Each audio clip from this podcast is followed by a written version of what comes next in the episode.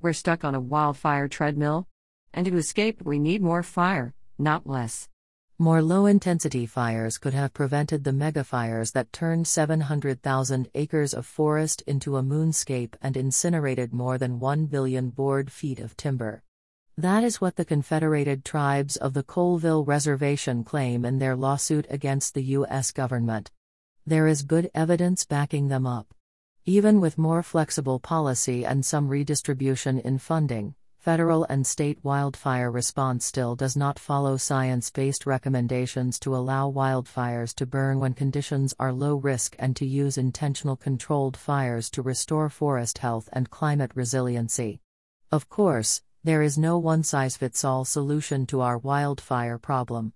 As William Bagley, a seasoned fire professional and emergency manager for the Klamath tribes, told me, Fire's not rocket science. It's a lot more complex. Still, it's clear, especially in seasonally dry inland ecosystems, that forests need more fire, not less.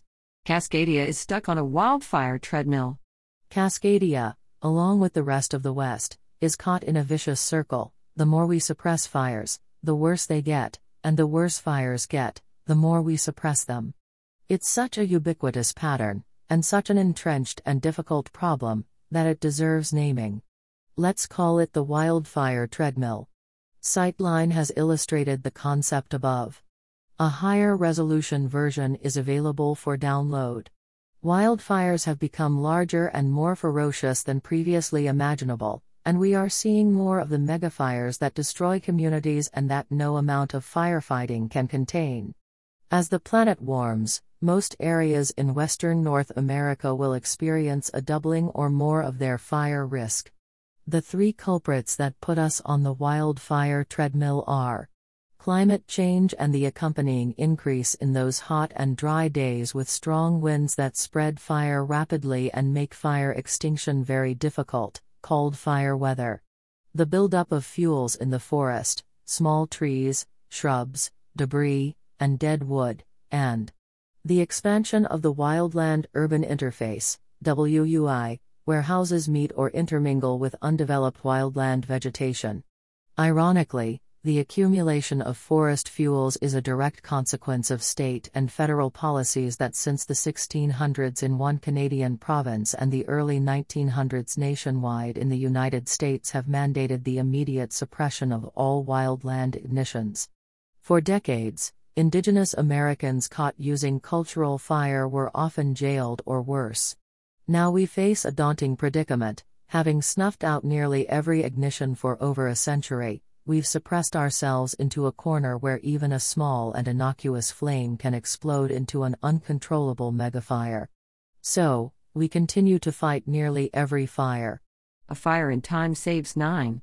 Small, low intensity fires now, while unpleasant and dangerous, mean fewer large, high intensity fires later. It's when a fire is hot enough to burn the entirety of mature trees, called crowning or torching, that higher intensity fire can take off. At this point, the fire can spread embers across long distances and can become a crown fire that spreads from treetop to treetop. Historically, smaller and patchier fires frequently swept through Cascadia's seasonally dry forests, clearing out forest fuels. Indeed, throughout the bioregion, much of this fire was intentionally started by indigenous people who used it to prevent more dangerous fires, stimulate seed germination, recycle nutrients, and create open habitats for the plants and animals they relied on for food and fiber. These lower intensity fires travel along the ground, fueled by grasses, fine fuels, and small trees. Fire adapted species, such as the ponderosa pine, with its thick fire resistant bark, can survive low and mixed intensity fires. And these fires, every 15 to 20 years, make it unlikely for any one ignition to grow into a high intensity fire. The footprint of a past fire also can act as a natural fuel break and can provide access for firefighters. Now, far sighted leaders in the West, from indigenous groups to the U.S. Forest Service, are trying to step off the wildfire treadmill by carefully using wildland fire to clear out accumulated fuels. During safe weather conditions, fire professionals carefully reintroduce fire using prescribed burns and manage wildfire for resource benefit, the clunky term of art for attentively monitoring a wildfire instead of immediately suppressing it. Mechanical treatments, including thinning out small trees and debris ahead of time, can both reduce fuels and make it easier for crews to move around as they manage these active fires. However, when not followed soon by fire, these treatments may actually make fires worse.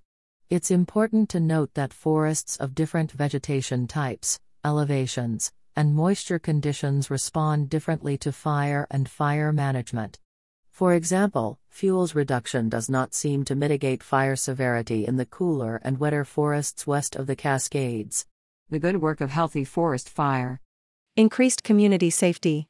Protecting lives, homes, schools, and infrastructure from devastating conflagrations such as the Paradise and Lytton fires is the driving concern behind public efforts to return good fire to the land in seasonally dry forests. Regional strategies focus on reducing hazardous fuels in those firesheds where communities are most at risk. Less smoke for better air quality. Planned fires can also improve Cascadia's growing air quality problem. Most obviously, more frequent but lower intensity fires can spread out particulate pollution, making it less intrusive and dangerous. Additionally, in theory, Fire professionals can plan prescribed burns for times when forest fuels are dry, just like chopped firewood, wetter fuels create more smoke. As Mike Peterson, vice president of the Northeast Washington Forest Coalition, describes With a prescribed fire, you can kind of hone in on what kind of moisture level you want, and you plan it for a week or so before a big rainstorm so you can put the thing out. Managers can also plan burns for times when the wind will blow the smoke away from communities and avoid thermal inversions that trap smoky air close to the Earth's surface. Greater carbon storage potential. Paradoxically, more fire also can dampen emissions of carbon from forests. Many people, including many media outlets, assume that all wildfires send sequestration gains up in smoke, that when a tree burns, that carbon is released back into the atmosphere. The specifics are complex, but a few general ideas can help explain why that's not necessarily true. Fires that clear out forest fuels can create more carbon dense and carbon stable forests. Most forest carbon is stored in the trunks of trees. By thinning an overdense understory, Low and moderate severity fires free up resources to help larger trees mature into bigger carbon warehouses. Bigger trees also tend to be more drought and fire tolerant, a vital feature in a warming climate. These lower severity fires also help prevent severe fires that can permanently convert forest into carbon poor shrublands and grasslands. Finally, even when mature trees are killed in fires, most of their carbon remains in the dead trunks, releasing gradually as new growth sequesters carbon. Improved forest health. Beyond smoke and carbon, there is wide agreement among ecologists that fire is one of the most essential influences on western forests and that more fire is needed on most landscapes. Dense forests crowd out the flight corridors that birds of prey need for hunting and the sunny clearings that bears need to forage for berries. By keeping forests open, wildfire creates key habitats.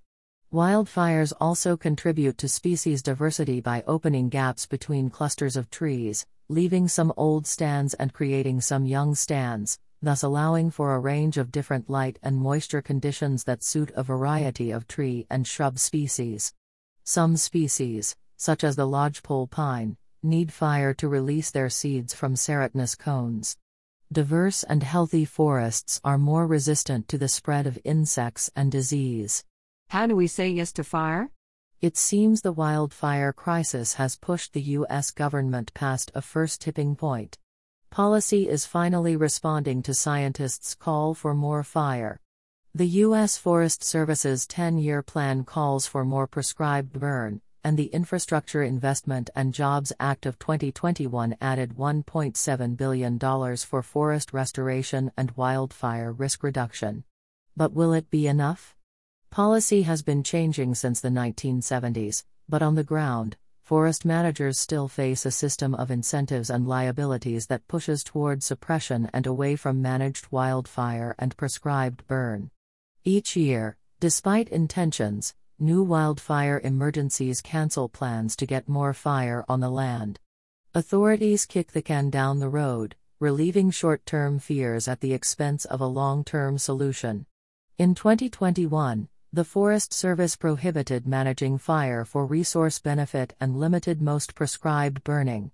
In 2022, it directed a full moratorium on all prescribed fire. In both years, while some regions burned, others had exceptionally cool, wet, and safe conditions. Adam Gebauer, of the Trust for Public Lands, explained the rare missed opportunity. Given the limited amount of burn windows that we have here in eastern Washington, this would have been one of the better years to get a lot of prescribed fire on the ground. We have the technical know how, but as a society, we're only at the beginning of learning to live with fire. Max Moritz, professor of wildfire dynamics at the University of California, Santa Barbara, told me. We struggle to use fire as a tool because we've sprinkled homes and communities across many of these landscapes. If we could roll back time and unsprinkle all those homes, or if we fire harden those communities, we could probably use fire in a lot of different ways that we're not comfortable with now. The first step to getting off the wildfire treadmill is, in the words of Kara Karboski, who coordinates prescribed burns in Washington, seeing the landscape and the trees as something that needs fire. When we do have smoke in the air from burning, we need people to understand and be supportive of the work that's happening. If we have this cultural shift, maybe we can pass better laws and building codes.